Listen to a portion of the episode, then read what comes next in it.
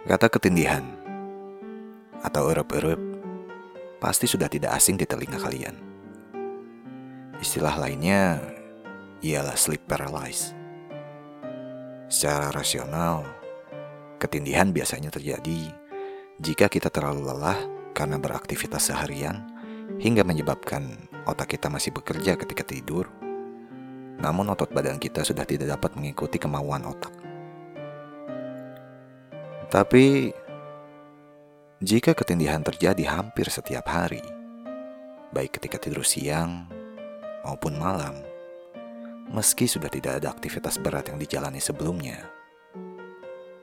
apakah hal tersebut masih wajar? Pengalaman ini terjadi sekitar tahun 2006 ketika aku masih ngekos di Jatinangor. Saat itu, aku masih kuliah tahun pertama di salah satu universitas yang berada di sana. Kosanku bebas dan memiliki dua lantai. Masing-masing anak kosan memegang kunci gembok sendiri. Antara kosan laki-laki dan perempuan, mereka terpisah oleh tembok dinding kamar. Letak kosanku berada di gang Ciseke kecil, yang di mana untuk sampai ke kosanku Kalian harus berjalan menyusuri jalan setapak, kemudian menuruni anak tangga yang cukup jauh. Tusuk sate. Keberadaan pintu pagar kosanku pas dengan jalan setapak setelah kalian menuruni anak tangga tersebut. Menurut pakar Feng Shui, hal tersebut tidaklah baik bagi tempat tinggal karena akan membawa aura negatif. Dari sisi mistis pun berkata, jika tempat tinggal kalian berada di jalur tusuk sate, akan menjadi jalur hilir mudik para makhluk gaib. Well, aku sebenarnya tidak terlalu percaya dengan hal itu. Selain itu, aku juga orang yang sangat penakut saat itu. Jadi, memikirkannya pun aku enggan. Satu bulan aku tinggal di kosan tersebut. Tidak pernah sekalipun aku merasakan ketindihan. Hingga suatu hari, aku pun mengalaminya di malam hari di kosanku ketika tidur. Aku tidak terlalu panik. Karena aku sudah pernah merasakan bagaimana ketindihan itu sebelumnya di rumahku sendiri. Sekali, dua kali, hingga aku sadar kalau ini terjadi hampir setiap hari, baik ketika sedang tidur siang maupun tidur malam di kosanku. Sampai-sampai aku jadi tahu caranya bagaimana menggerakkan badanku ketika sedang ketindihan karena saking seringnya. Sejak saat itu, entah mengapa, aku jadi lebih senang sendirian ada rasa tidak nyaman jika berada di tengah keramaian. Berbicara dengan teman kampus pun, aku merasa malas. Orang yang mengenaliku saat itu merasa kalau seperti ada barir yang tidak terlihat yang membuat orang lain menjaga jarak denganku. Mereka merasa kalau aku orangnya sombong. Padahal sebaliknya, aku ingin sekali berbicara dengan mereka bersenda gurau, tawa, hahihi, dan aku juga ingin sekali memiliki banyak teman. Aku jadi terlihat penyendiri, terlihat kusut, pucat, dan selalu merasa lemas setiap saat. Apakah itu after effect dari ketindihan? Aku sendiri tidak mengerti. Hampir satu semester, aku terus-menerus ketindihan di kosan itu. Sampai ada titik di mana aku memiliki cara untuk dapat tidur tanpa merasa ketindihan. Musik. Ya, ketika aku menyetel musik lewat radio tape yang aku miliki saat akan tidur. Aku tidak pernah lagi merasakan yang namanya ketindihan setelah itu ke mana-mana aku jadinya selalu mendengarkan musik sampai suatu hari terjadi hal di luar nalar. Aku yang saat itu sedang asik mendengarkan musik rock dengan volume yang cukup besar ketika maghrib datang. Tiba-tiba aku dikejutkan oleh suara laki-laki yang cukup keras dari arah belakangku.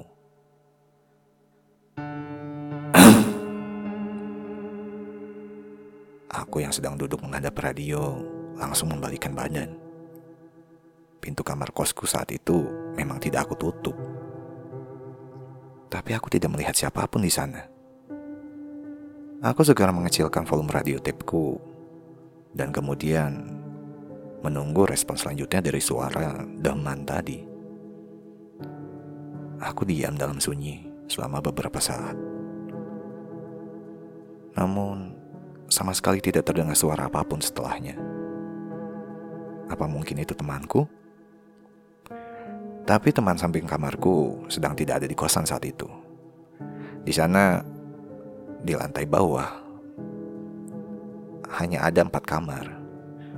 Jadi aku tahu jika mereka sedang tidak ada di kosan. Apa mungkin anak kamar atas? Hmm, Mungkin saja. Tapi bisa jadi aku hanya salah dengar. Karena aku tidak mau ambil pusing memikirkan hal tersebut. Aku kembali menghadap ke radioku dan meninggikan kembali volumenya. Tidak sampai lima menit tiba-tiba. Kali ini suara itu terdengar lebih jelas dan lebih dekat. Aku merasa ada sesuatu yang tidak beres. Segera saja aku matikan radioku, lalu berlari menutup pintu kamar kosanku. Suara jantungku berpacu tidak karuan.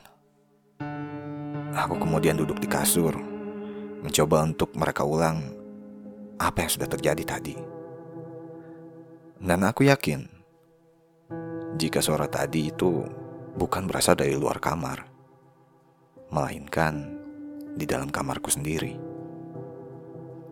Karena di zaman itu belum ada smartphone yang bisa seenak jidat mengakses internet. Aku segera mencari kesibukan dengan membaca buku pelajaran dan juga komik untuk menetralisir rasa takut yang mulai berkecamuk dalam diriku. Sampai tidak terasa, aku pun terlelap tidur tanpa musik yang menemani. Apa kalian berpikir ceritanya akan berakhir sampai di situ? Tidak, tidak. Klimaks dari kejadian yang aku alami terjadi setelah itu. Aku tidak tahu pasti jam berapa saat itu, tapi kemungkinan saat itu adalah tengah malam. Aku tiba-tiba terbangun setengah sadar karena kembali merasakan ketindihan.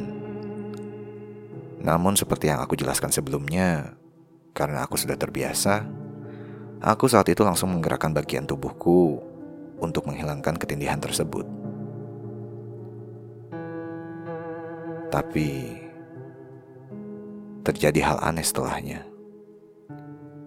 Tiba-tiba aku merasakan di telinga kiriku yang mulai memanas. Orang zaman dulu bilang jika telinga kiri panas berarti ada yang membicarakan hal buruk tentangmu. Begitu juga sebaliknya.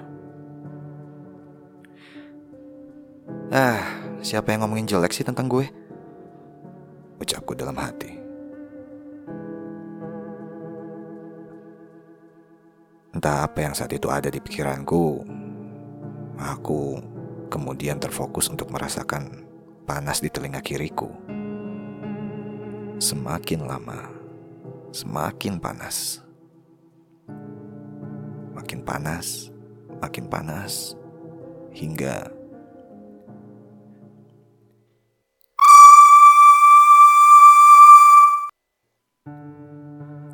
suara seperti radio jika waktunya telah berakhir. Aku saat itu tidak panik ataupun takut. Sebenarnya yang ada di pikiranku saat itu hanyalah rasa penasaran. Aku tetap fokus pada telinga kiriku hingga aku seperti mendengar suara pelan seseorang yang sedang meracau. Aku yang dirundung rasa penasaran semakin fokus mendengar lewat telinga kiriku. Aku fokus mendengarnya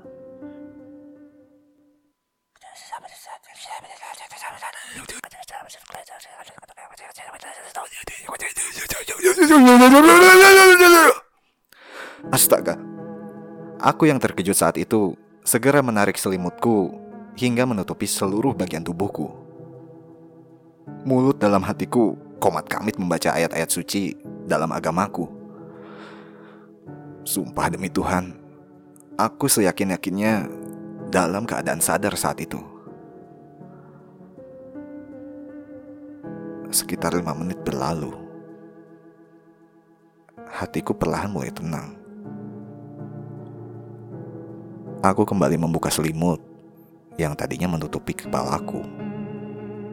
Ya, kalian tahu, jika di film-film horor, orang yang ketindihan dan membuka mata saat itu, biasanya mereka akan melihat sesuatu di hadapannya. Karena sudah mulai tenang, aku yang ingat hal itu berusaha menutup mataku. tidak, tidak. Aku tidak akan terjebak dengan hal serupa. Ucapku dalam hati. Namun tiba-tiba tepat di hadapan wajahku, aku merasakan dan mendengar